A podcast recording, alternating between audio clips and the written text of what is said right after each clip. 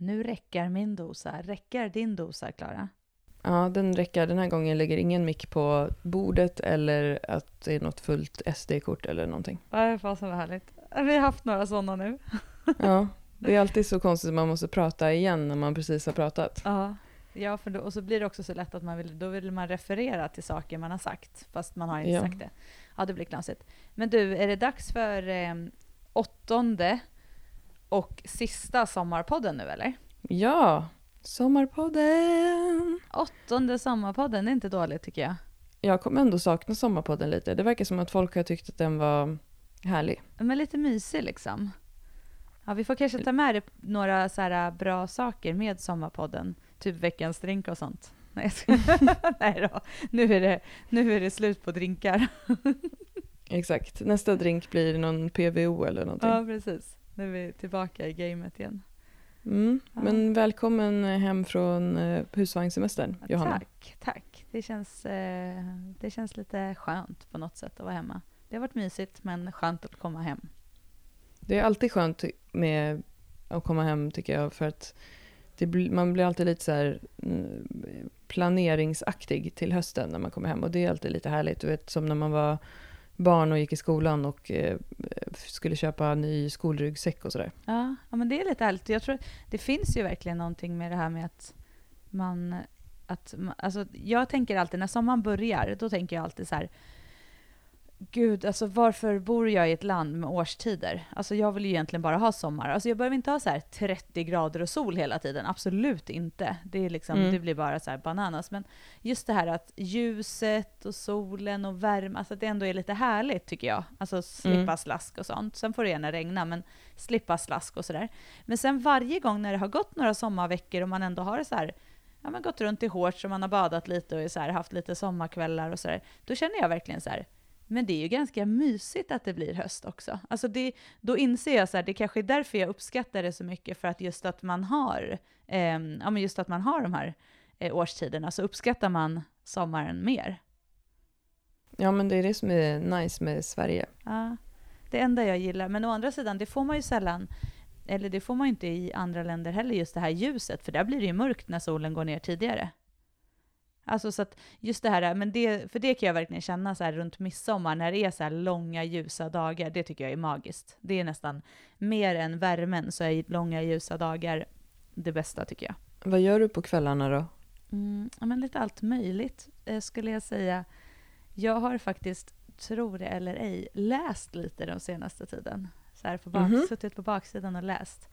Mm. Sen, när jag, typ, sen när jag kom hem så har jag jobbat lite på kvällar och sådär. Men bara så här att man är ute typ tycker jag är skönt. Alltså så här, barnen har på studsmatta och cyklar så här, länge på kvällen. Sånt tycker jag är Mm. lite härligt, att man inte är inne. Vi, är typ, vi använder knappt våra inomhushem under sommaren. Inomhushem. Ja, men alltså barnen är typ ute dygnets alla timmar, förutom när de sover. Och vi är ute, alltså så här, man tar en kopp kaffe ute. Man är ut, vi är ute mycket liksom, och jag gillar det. Jag gillar att vara ute. Mm. Så sen så vet jag inte, jag gör inte så mycket speciellt. Häromdagen fick jag liksom, jag drog igång ett projekt så i en rabatt som vi har, som jag, vi har haft så buskar som inte, ja men som jag bara inte vill ha. Och då så klippte jag ner alla buskar och så ska jag gräva upp dem nu och så ska jag plantera något som klättrar och så här. Men då har jag så bara, fick jag så här, nu gör jag det bara, men jag har inte riktigt bestämt vad jag ska göra där. Så nu, det är väl typ ett sånt projekt jag gör lite så på dag och kvällstid. Så, sånt Mm. som jag tycker är roligt och inte så här superengagerad i, men jag tycker ändå att det är lite roligt. Så får vi se vad det blir av det liksom. Hur har du det då? Du hänger ju på, du hänger ju i, på andra sidan vårt avlånga land. Ja, jag är i eh, Skummeslövs strand. Det är Sveriges längsta postadress. Visste du det? Nej, det visste jag inte, men det var ändå rolig information att få en dag som denna. Jag kan också berätta att det är eh, Sveriges enda bilstrand här. Aha, vad innebär Man får bilstrand? alltså- Man får ju ha bilen på stranden. På stranden? Jaha! Ja. ja, det såg jag. Du la upp några bilder där det stod bilar på stranden. ja, och sen så är det Sveriges längsta sandstrand. Okej, ja, men du ser, nu har vi fått lite information. Det är Ja, ändå här kul. i, i. Laholm är jag. Ja, precis. Ja, men det, är, det är massa snack om den här bilstranden varje år, att man vill eh, liksom stänga den, för det är ju inte så här jättetrevligt kanske för miljön i det långa loppet att det är massa bilar, men samtidigt så är det så här framkomligheten där, är, att då kommer inte folk ha någonstans att ställa bilarna. Och det är någon slags tradition här att man ska hålla på Mm. och köra på stranden. Det är lite speciellt att komma ner till fullpackad strand som vi gjorde igår när det var soligt och bara står så här bilar överallt på den. Ja. Men, Ja. ja. ja. Men det är, jätte, det är otroligt fint här och jag har också känt lite så här, fått lite så insikter som stockholmare höll jag på att säga. Eh, Det är alltså det här där vi är, Skummeslöv eh, och Mellbystrand och här nere, det är en jättefin liksom, semesterbadort. Och havet och det är det här klassiska, det finns små stughus, eh, stugor folk kan hyra och så är det minigolf och glass eh, och restauranger och så här. Men just att jag tror att den här sommaren kanske för väldigt många, inklusive mig, eh, har blivit en insikt i att varför ska man hålla på och så här resa till liksom, Kroatien på charterresa om man har barn och sånt. Det är skitfint. Jag kan verkligen tänka mig att åka hit en vecka nästa sommar med mina barn och vara här. Det är jättehärligt liksom. Ja, alltså jag, jag håller verkligen med. Jag tror att det som, jag kan bara tala för mig själv, för vi åker ju oftast iväg eh, ut till utlandet eh, och har ju också haft en annorlunda sommar. Så här. Men för mig har, och för oss har det alltid varit lite det här att bara veta att jag får en vecka eller två med värme. Jag behöver inte packa med regnkläder, jag behöver inte packa med stövlar. Alltså lite Mm. den har det verkligen varit för oss. Eh, men, eh, men vi har också verkligen så här, eh, fått en annan bild av också vad sommarsemester behöver vara. Att det är så här, det är ju, har ju varit så mycket lugnare nu än att sitta i så här fullbelamrade restauranger på typ charterställen och sånt. Att det här har verkligen varit så här avkopplande. Att så här, du grillar utomhus och barnen så här äter sin liksom, middag och springer runt på campingen till exempel. Eller vi har varit på ett gräsfält och ätit middag typ. Och så här, barnen har lekt in med en Mm. skottkärra typ. Att shit, det är ju avkoppling på riktigt. Det är ju inte att sitta i de här liksom all inclusive restaurangerna. Tycker jag Nej. i alla fall. Men, men. Buffébesvikelsen. Ja, eller hur? Men jag har alltid aldrig tänkt så förut, först jag fick den här äh, bekräftelsen på lugnet. Alltså förstår du vad jag menar? Att för mig Mm. har jag alltid tänkt så här, det är så smidigt när man har tre barn med så här buffé, de tar vad de vill, de äter det de tycker om, man behöver inte beställa in grejer och så gillar de det inte. Alltså det är så här, det är enkelt, så har ju vi tänkt. Men Mm. båda vi har ju verkligen så omvärderat det totalt och bara okej, det var nu vi fick lugn. Det var nu vi kunde typ dricka kaffe och bara så här njuta av liksom, att man är ledig. Och inte att springa och känna att man jagar barn eller ska gå på toaletten mitt i buffén med tre barn för att de inte vill låsa. Ja, men du, vet, du förstår vad jag Mm. menar. Så, att, så jag, vi har verkligen så här omvärderat det i vad semester och sommar är, tror jag. Vilket Ja. jag kan bli så glad för. För att som du säger, det finns ju så mycket fina fina ställen och mysiga ställen och, och också så här, vi är nog inte heller, vi har alltid tänkt att strand är sommar och ledigt och det är klart att det är mysigt med bad, men det behöver inte vara liksom eh, 35 grader och sol och hav. Alltså det finns så mycket annat. Ja, verkligen. Nej, och jag är verkligen, jag är aspepp på Sverige. Det är skitfint här nere i alla fall. Vi, är, vi har gjort eh, typ en utflykt varje dag och eftersom jag är här med folk som gillar mat så har vi åkt till lite så här olika ställen som här omkring har god mat. Så vi, vi har turats om att köra bil. Det har varit vinluncher. Ehm, vi har lyssnat på musik och USA-podden i bilen och eh, så här, eftermiddagsvilat och sen eh, typ lagat mat på kvällen igen. Det har varit asskönt. Det låter verkligen som att det har varit en härlig eh, så här, sommarvecka för dig. Ja, och en hel del träning också med en lång löpning i skog med Dr. Mellberg. Ja. Eh, ett maskinpass på gymmet när alla skivstänger var upptagna. Ja. Och, ehm, eh, och ett, ett klassiskt gympass. Och ehm, idag ska vi till utegymmet i Skummeslövstrand också. Gud vad härligt. Det låter helt magiskt. Mm, ja men sjukt bra vecka faktiskt. Imorgon åker vi tillbaka till Göteborg och sen blir det en vecka i Stockholm i samma stil. Mm, välkommen hit och eh, hänger jag på lite också. Det blir mysigt Ja. att få träffa er lite. Mm. Mm. Men eh, ska vi gå in på veckans eh, rafflande schema? Ja, det tycker jag.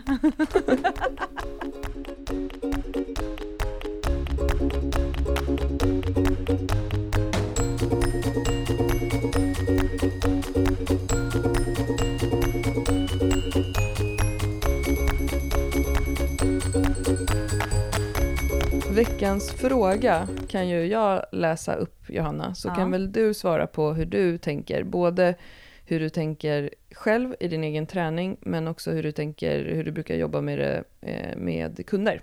Absolut. Frågan kommer i vårt eh, community på Facebook, Styrkebyrån Community. Eh, bältbärande marklyftare, vid vilken vikt börjar ni använda bälte? Kilo eller procent av kroppsvikt? Som jag tänker, och om jag tittar börjar prata om mig själv, eh, så är det så att jag använder alltid bälte när jag har efter mina uppvärmningssätt. Alltså det vill säga de sätten som räknas som uppvärmning, då har jag inget bälte. Och sen så fort jag går på mina arbetssätt, då sätter jag på mig bälte. Mm. Eh, och det gör jag därför att för mig är det ju, jag ska göra, eftersom jag tävlar i styrkelyft, så är det också så att jag vill jobba med bältet för att för mig är det väldigt viktigt att lära mig att använda bältet optimalt. Så jag tänker också att jag gör att mina lyft blir så lika som möjligt tävlingslyften om jag har bältet. Just för Hur jobba. många, men om du värmer upp, för du har ju alltid väldigt många arbetssätt i dina pa- träningspass.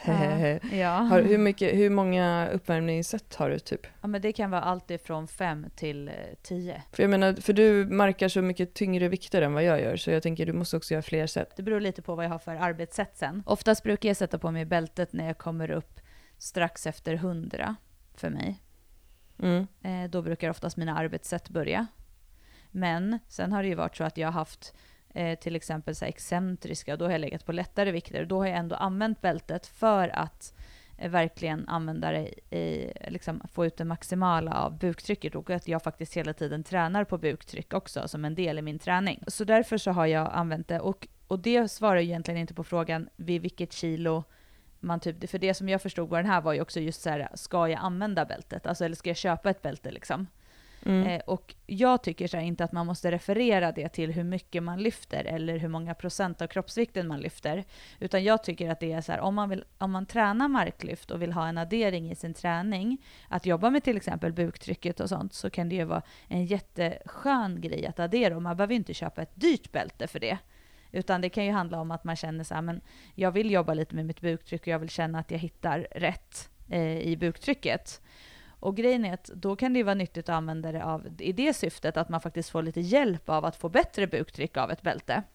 Mm. Eh, så om man tänker, om jag tittar på istället hur jag gör med mina kunder, så använder jag det, där använder mina kunder ut, det spelar ingen roll vad de lyfter, utan det handlar ju om lyft utifrån deras kapacitet. Det vill säga att om en person lyfter utifrån sin kapacitet lite tyngre lyft, så använder jag bälte för dem, om Mm. de vill det. det är, några vill inte ha bälte och då gör vi inte det. Men, och då spelar det ingen roll hur mycket de lyfter, för det beror ju på hur stora eller små de är. Alltså det är så många saker som spelar in i, i det.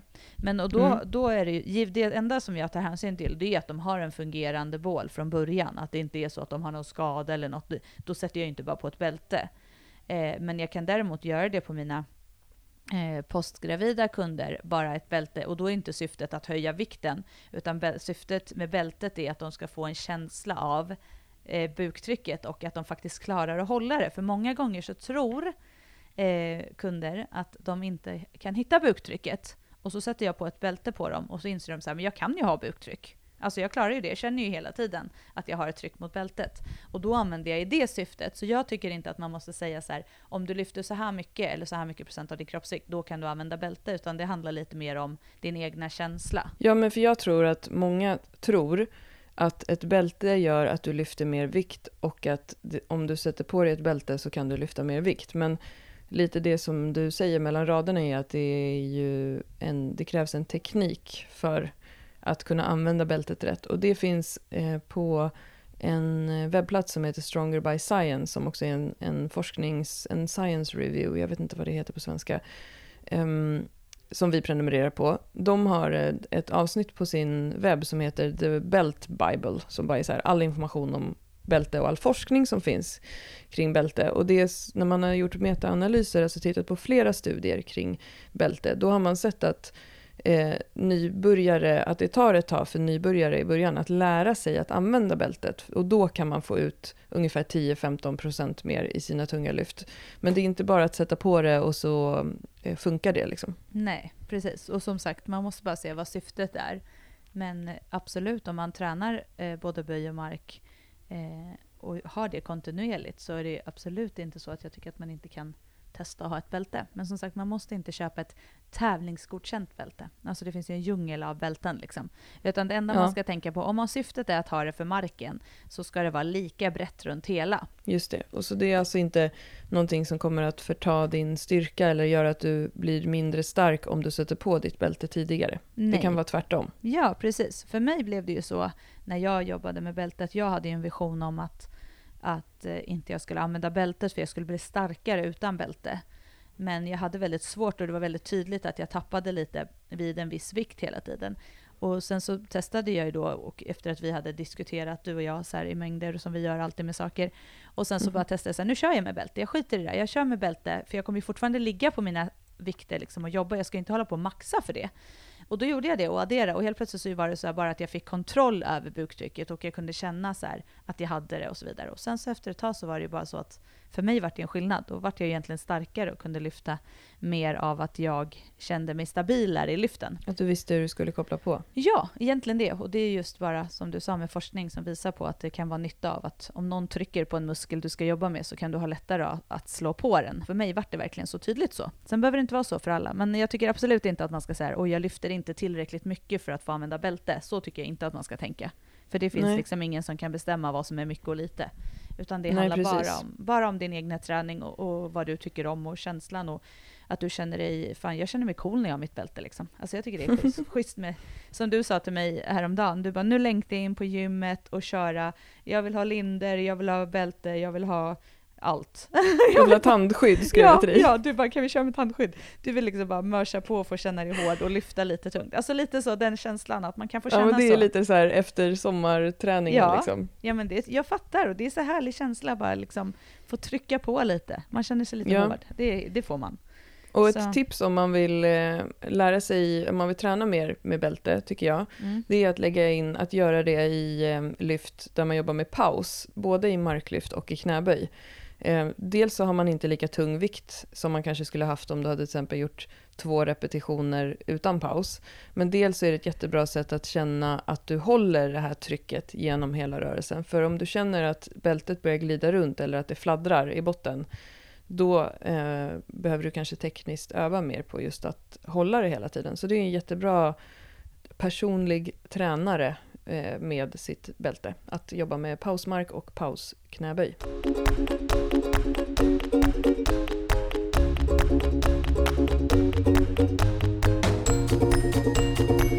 Den här veckan lämnar jag helt till dig. Veckans drink är en jävla öl.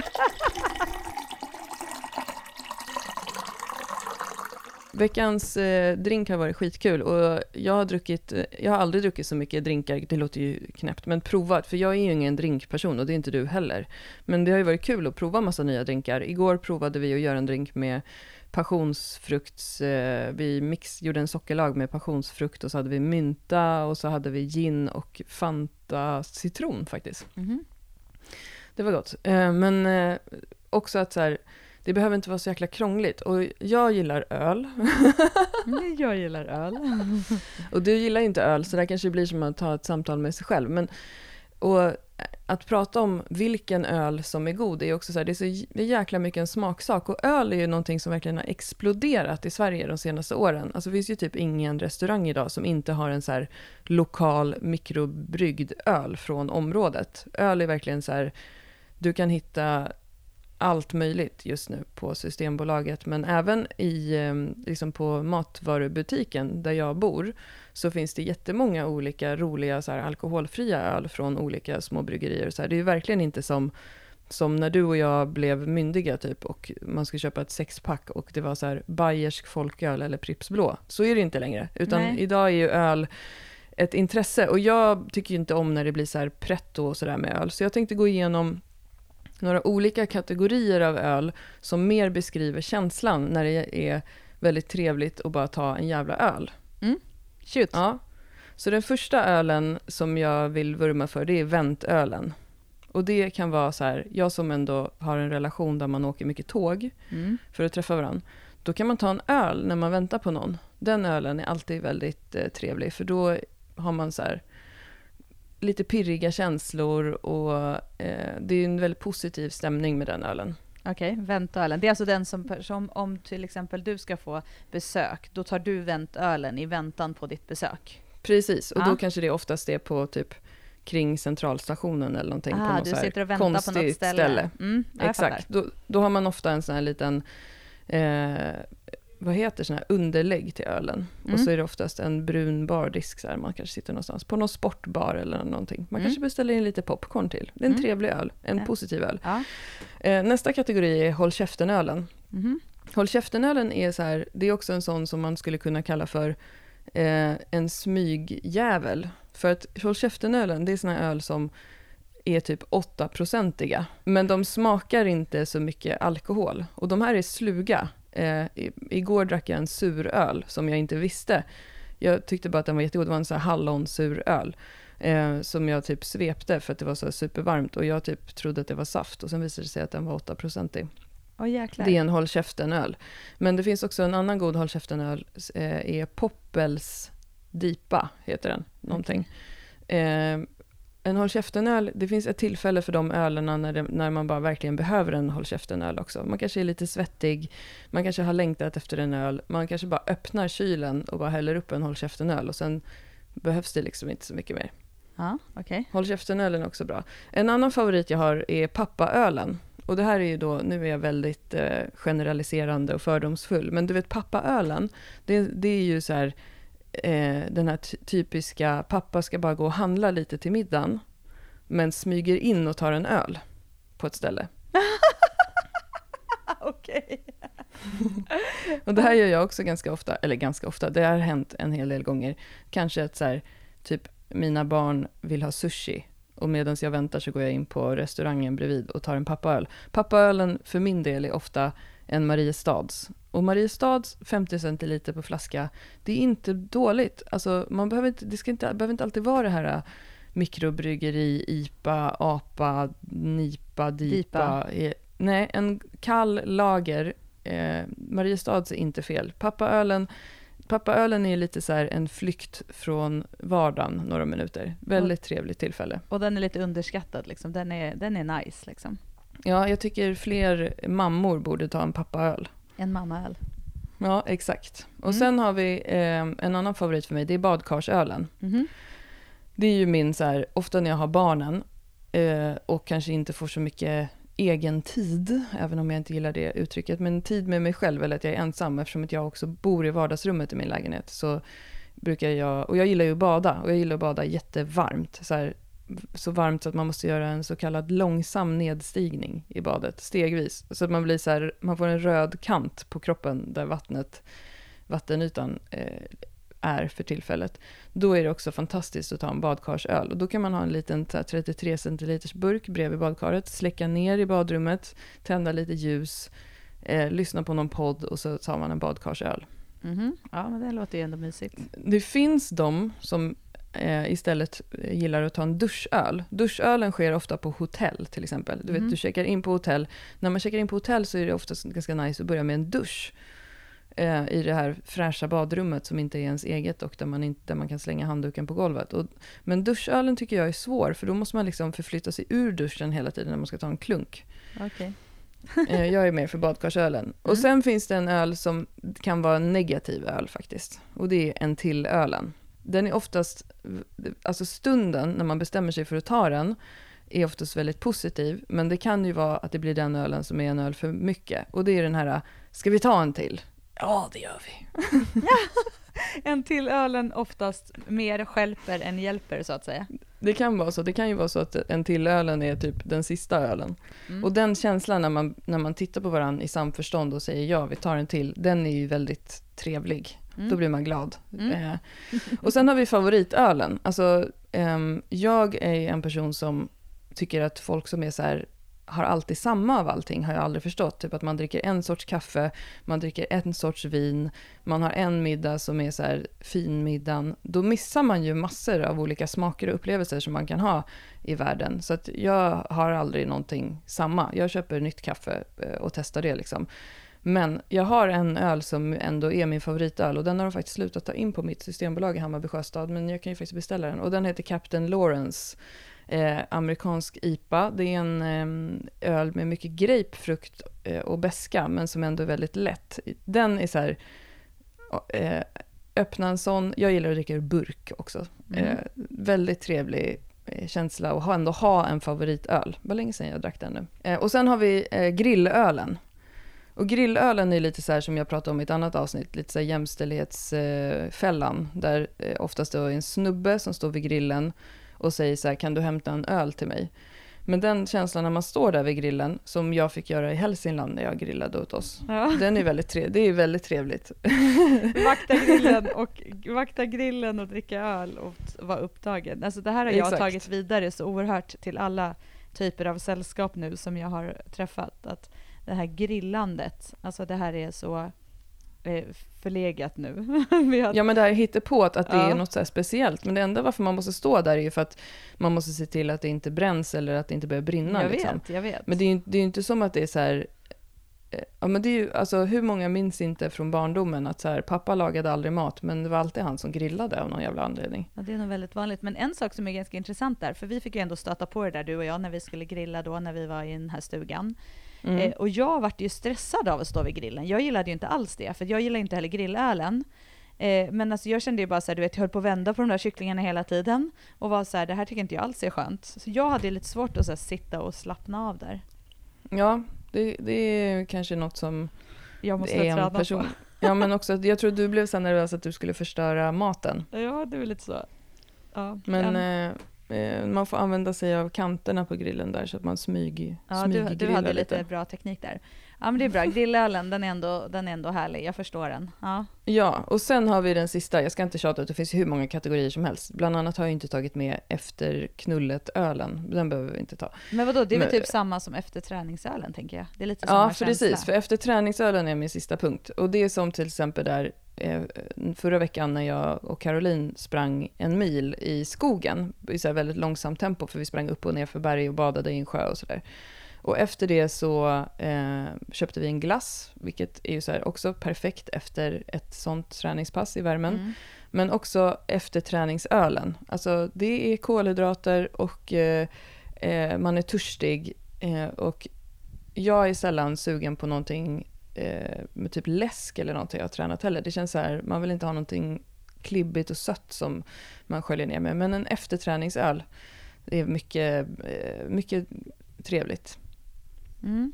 Och det som jag ändå tycker, om man ska ändå se det från, från PK-hållet, det är ju ändå att det som du sa i början när du började prata om öl, att alla de här ölen finns ju väldigt bra alkoholfria.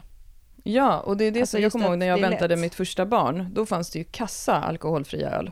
Då var det mm. verkligen bara så här en jättetråkig, ja, lager, eh, ja, Carlsberg var det. Carlsberg mm. Zero mm. kommer jag ihåg.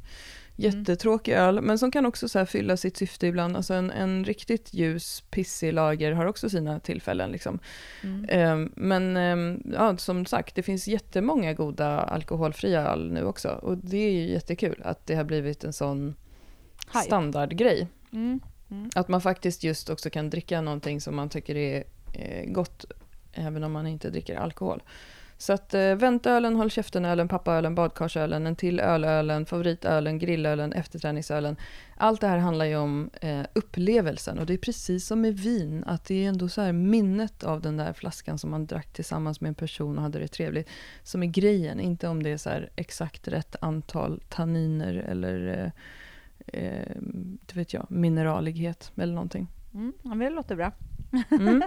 jag, som sagt, jag har ju ingen aning. Jag vet bara att det finns mycket, alltså jag tänker ju så här, jag ska gå och köpa några öl. Det är sällan jag gör det, för att eftersom jag inte dricker det så är det så här, det får Anton sköta inköpet av. Eh, mm. men ibland så händer det ju att jag är så här, jag, ska, jag åker förbi och fixar lite på systemet typ. Eh, och då är det så här, du vet ölen, man bara vad är, alltså IPA, DIPA, EPA, APA, alltså det är allt, jag fattar ja, ingenting. Det är ju svårt, det är svårt för, det är en hög instegsport, men äh. det finns en, två sorters öl som jag inte själv eh, dricker och som är lite svårare. Och det gillar ju då säkert Anton eftersom han gillar svåra viner också. Men det är ju så här eh, porter och sån här mörk, riktigt mörk ale och sådana. Alltså om man tycker att Guinness är en typ ljusöl så finns det en uppsjö av så här riktigt Mhm. mörka där, där har inte jag gått in än. Så, men, så från ditt håll tänker jag då börja från det ljusa. Men jag har ju tänkt att du kanske skulle gilla suröl. För suröl har ju också slagit igenom stenhårt de senaste åren. Och surölen är liksom ölen för de som tidigare var en sån här som drack cider istället Fast jag har aldrig för öl. gillat cider heller. Nej, jag jag är inte så öl, förtjust i eller- det heller. Men suröl är Men- ju som en fräschare saft, skulle jag säga. Ja, men jag tror jag håller mig borta från ölen. Jag behöver, ju inte, jag behöver ju inte tycka om allt. Jag har ändå, du har ju ändå fått mig att dricka en hel del drinkar den här sommaren. En hel del Ja. var väl att ta i. Men jag har ändå till exempel druckit en drink baserad på gin som jag sa att jag aldrig skulle göra. Så jag tycker ändå att jag, har, jag behöver inte ta fler steg i den här marknaden nu. Jag håller med Nej, du får ta det långsamt. Ta det långsamt. Men eh, Ja. jag vet att du dricker en sån här eh, Corona då och då. Men jag vet, jag fick, jag, alltså, så här ska jag faktiskt säga när det gäller öl. Jag kan verkligen, så här, alla de här sakerna du beskriver, kan jag verkligen Mm. spänna, mm. speciellt den här efter träningsölen. Känslan när Mm. så här, Anton har typ varit ute och sprungit, så, här, så kommer han hem och så, så tar, sätter han sig typ på baksidan och så sitter man och snackar om rundan eller något och så, så tar han en öl. Den grejen tycker jag känns så här härlig på något sätt, för det är, det är något befriande med att så här, du vet så, bara liksom få öppna Mm. en öl. Men jag gillar inte det. Men jag har någon gång har jag så smakat en corona, eller tagit en corona med så här lime i, typ först en pressad i och sen en i själva liksom där man dricker. Vilket gör att det typ inte längre är typ en öl för att man har spett Nej. upp den med lime. Men, Ja. men, Det, eh, och då är du ju nästan inne på surölsspåret. Ja, men och då kan jag tycka så här, det här är lite så här, det var lite gott, men då handlar det om sen några klunkar, sen tycker jag typ att det är bra. Jag tycker Mm. att det är så speciellt, ja jag vet inte. Men som sagt, jag lägger inte så mycket värdering i det, det får gärna vara så. Jag behöver inte, jag behöver inte dricka öl, det kan någon annan syssla med. Jag tycker liksom inte om alkoholfria heller, det är ju själva smaken av öl jag inte gillar. Precis. Men eh, för den som är trött på veckans drink, så en vanlig jävla öl. Välj Ja. ditt tillfälle.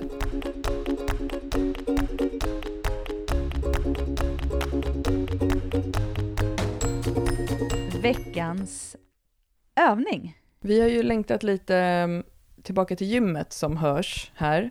Mm. Eh, dra på utrustningen och, eh, så, och sådär. Och det, det, det, för mig kommer det... eh, Jag har inte varit uppe på några tunga vikter på länge nu. Så att, och, och, jo, men det var ett av passen jag körde förra veckan också. Jag tränade ju med vår kompis Maja på Friskis i Majorna i Göteborg. Mm. Eh, och hon körde med en till tjej som heter Maria som också tränar med eran coach, eh, Angelica. Så de köttade ju på med sina tunga böj och sådär. Och satan vad tungt jag tyckte det var med bänken som jag låg och kämpade med. Så det kommer ta ett tag innan jag kommer tillbaka till den där känslan. Men jag, vi sa båda två att nu får det vara nog med de här kroppsvikts sommarträningsövningarna. Just det. Ehm, Så veckans övning är ju en ganska klurig övning. Mm. Som ehm, kanske inte är den första man kommer tänka på top of mind om man vill eh, följa något av våra träningsprogram eller så här. Och den finns faktiskt inte med i någon av våra träningsprogram heller. Eh, Men det är en övning som jag tycker är superskön som en assisterande övning i gymmet för att jobba med baksidan mycket. Och det är omvända raka ryckmark. Det här låter ju så konstigt. avancerat, men det är inte så avancerat. Den låter mer avancerad än vad den är tycker jag. Precis, och ryckmark är en övning som är ehm, en, en jättevanlig assisterande övning inom styrkelyft som jag inte ser lika ofta längre, men det har ju funnits en tradition eh, länge bland styrkelyftare att man både kör eh, tyngdlyftning och styrkelyft. Och eh, ryckmark är ju egentligen att man gör marklyft med ryckfattning. Och ryckfattningen är ju att man håller ett brett grepp. Man håller ute vid ringarna i princip på skivstången beroende på längd på armar och vad man tycker känns bra och sådär. Men, eh, och raka mark är ju att man jobbar med skivstången utan att gå ner hela vägen till golvet.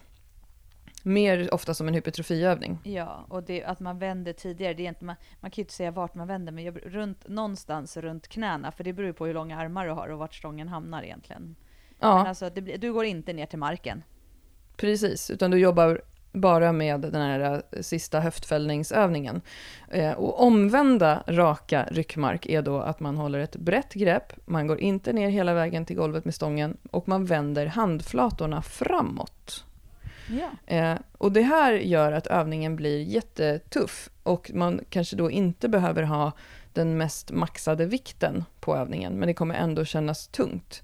Eh, en positiv grej med att vända händerna, handflatorna framåt, är att axeln hamnar i utåtrotation.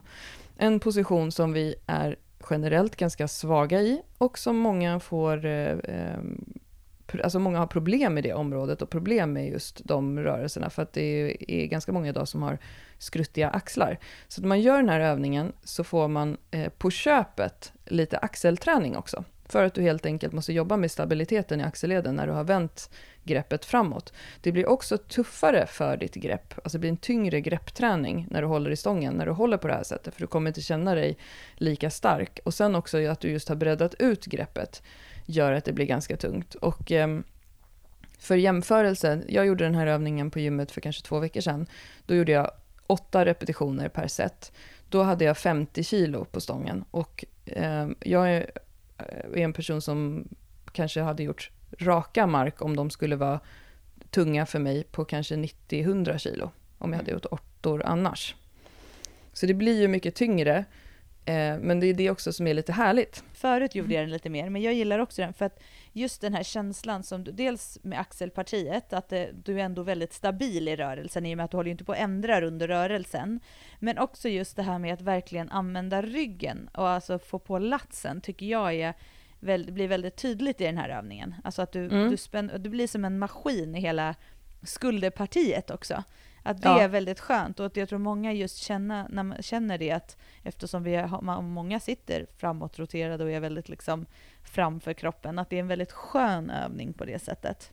Ja, en skön men samtidigt klurig. Och mm. som du säger så känner man sig väldigt hård i hela ryggen, för när du har vridit ut greppet sådär så blir det ju automatiskt som du säger, man kopplar på latsen, men man eh, spänner också till hela skulderpartiet, hela skulderbladen och allting. Så att när jag gjorde den här nu sist, då gjorde jag 8 gånger 8 av någon anledning, för att det var något monsterpass där. Um, då hade jag sån sjuk träningsverk hela vägen uppifrån liksom nacken, uppe på skallen, ner till eh, vaderna, för att jag mm. hade eh, mörsat baksidan. Så att, eh, och en, ett tekniktips när man gör den här, det är att tänka att man liksom ska kavla stången mot låren hela vägen upp.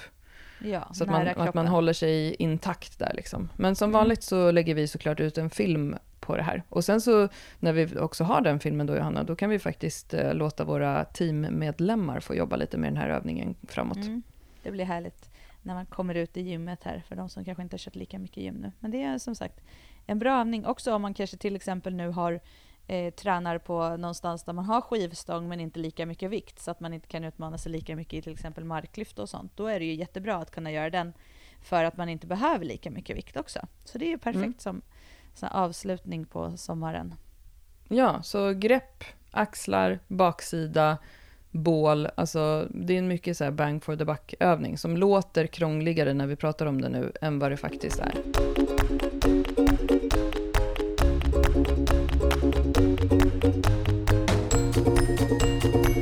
Veckans tips då, Johanna? Här känner jag att du är inne på något filosofiskt. Ja, men jag kände så här att det är ju verkligen så här, nu har det varit för många kanske fullt ös av olika slag. Eh, det kan vara att man har haft, alla har varit lediga, att det är full fart. Det kan ha varit att man faktiskt har jobbat jättemycket. Eh, det är såklart jätteolika eh, för alla, men att bara bestämma sig för att göra något man mår bra av. Det kändes lite så flummigt, men ändå, jag kände också det för mig själv, liksom att så här, någonting som är härligt för mig, tycker jag att, som man kan göra. Eh, en sak som jag gjorde som jag mådde väldigt bra av och som blev så här, jag fick typ en pepp för hela hösten, var faktiskt att jag tränade med min coach live. Eh, vilket mm. jag hade förmånen att göra, vilket är också jättelyxigt såklart att jag kunde göra det mitt i sommaren. Eh, men det är så här, det, det gav mig så himla mycket. Eh, att få göra det och just bara så här, tänka någonting som är för mig själv. Ja, men ja, och så här, tid som man investerar i sig själv, ja. tänker jag. Att så här, jag, jag lär mig någonting nytt, eller jag gör någonting som när du går och kör dina långa träningspass, alltså du gör någonting som du utvecklas av, eller ja. jag läser hur jag ska bygga ihop den där äh, möbeln som jag har köpt, eller så här. Det, det är inte tid som bara är så här att jag behöver um, bryta ihop för att jag har varit med barn i fyra veckor, nej, utan det är tid jag känner att när jag har gjort, haft den lilla tiden så känner jag att det var någonting som jag eh, mådde bra av. Ja men exakt, exakt. Det är härligt. Ja men det är så. Så gör något du mår bra av. Med eller utan barn, med eller utan man, med eller utan fru. Något som du mår bra av.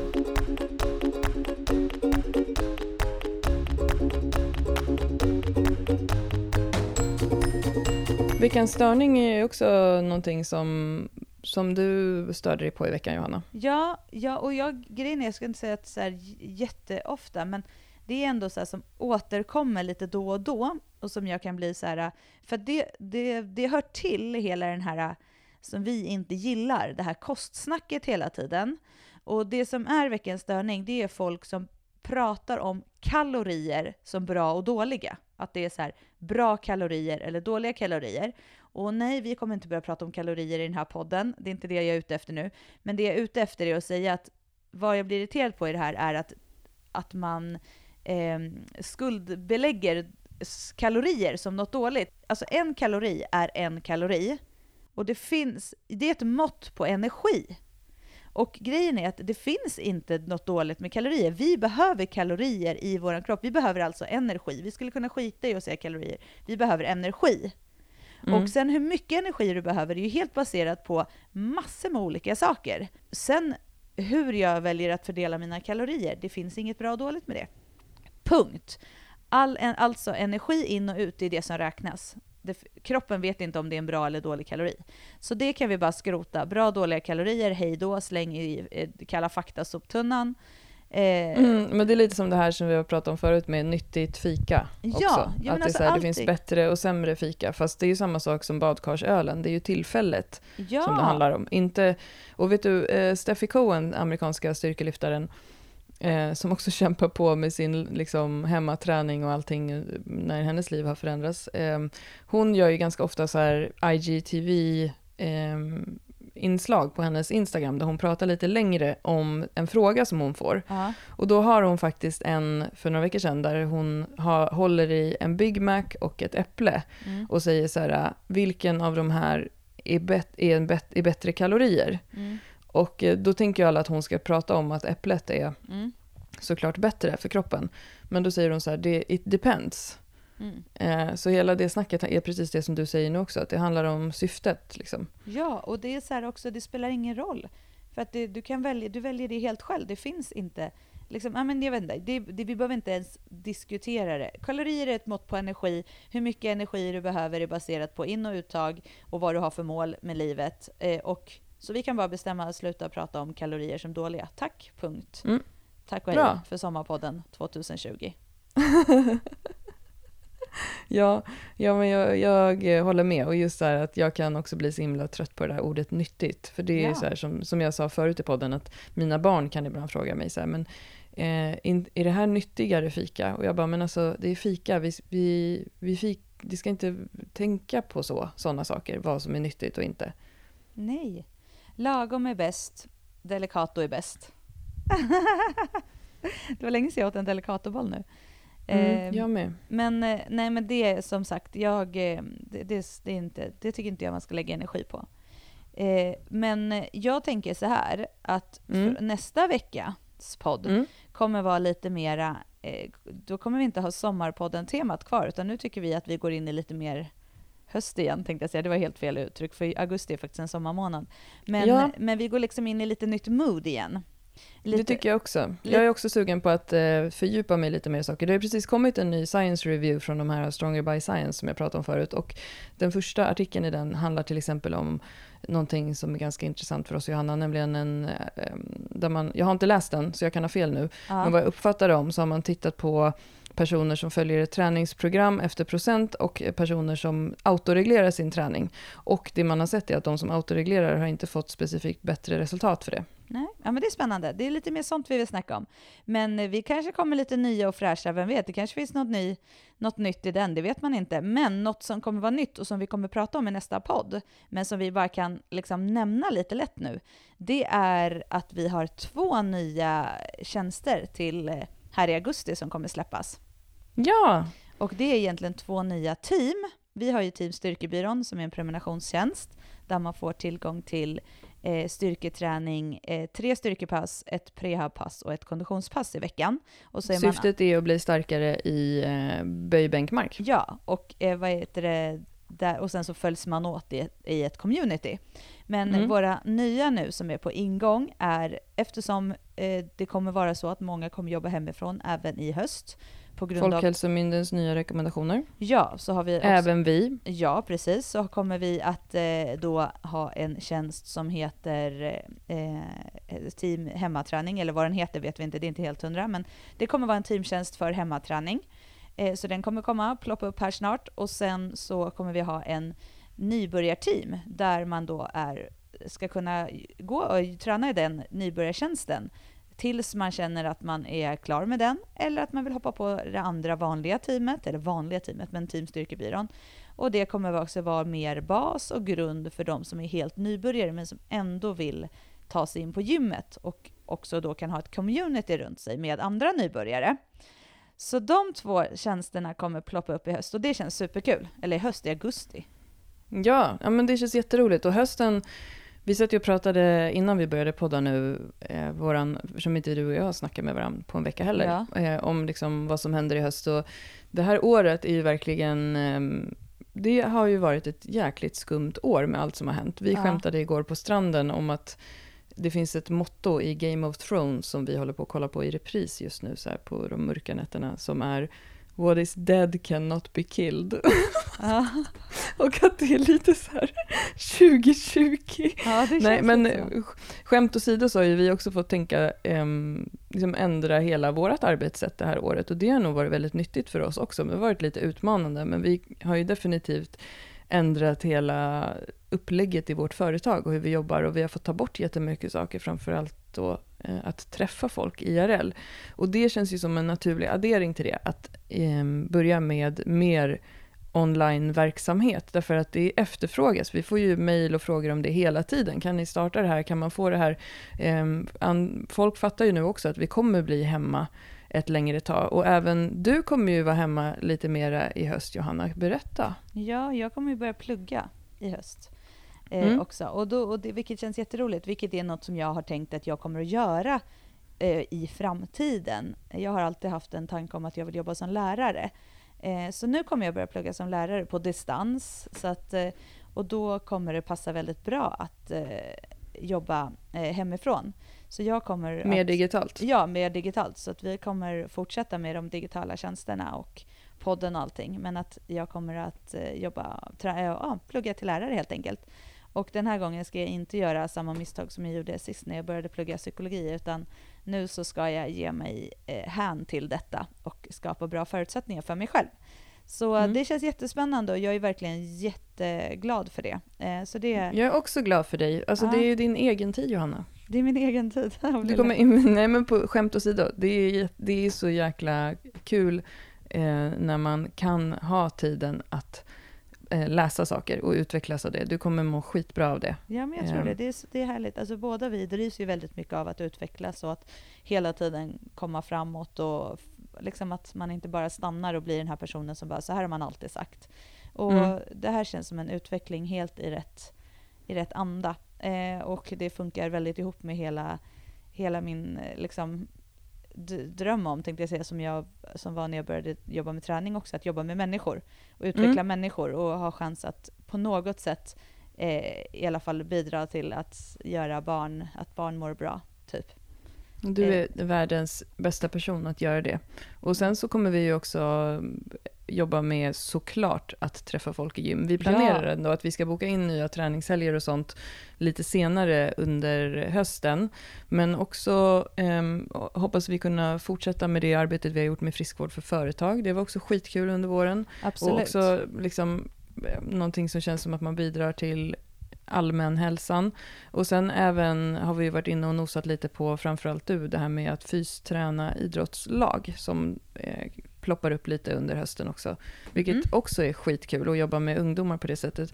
Och jag kommer även fortsätta mm, eh, i ett liten annan form med det projektet med träning för nyanlända som eh, jag gjorde tillsammans med en tjej som heter Kide i våras. Eh, där hon nu har utvecklat det projektet för att vi ska kunna eh, även göra andra saker, eh, och inte bara träning för de här personerna. Som också, sådana saker som jag också brinner för och mår jätte bra av att känna att jag liksom verkligen gör någonting på riktigt. Mm. Det är härligt. Det är viktigt. Ja, så det känns ändå peppigt med hösten 2020. Ja, det gör det. Vi har, det är mycket roliga projekt och grejer på gång, så det blir härligt och det känns spännande. Och nu håller Mm. mina barn på att eh, nu har de, jag har nämligen tagit ett rum här och alla barn har hemma, är kompisar hemma, så nu så tror jag att eh, det börjar bli lite fight här ute. Ja, jag undrar om de här Laholmsmänniskorna här ute tror att jag har dött här inne eller Ja. något. Ja, men du, vi tar och eh, fortsätter att ha lite härligt, eh, njuta av värmen som ändå är här just nu. Och sen så eh, hörs vi igen om en vecka. Ja, varm kram. Kram på dig då. vän. Ja, Puss. vi Ha hörs det bra. snart. Puss. Hej. Hej.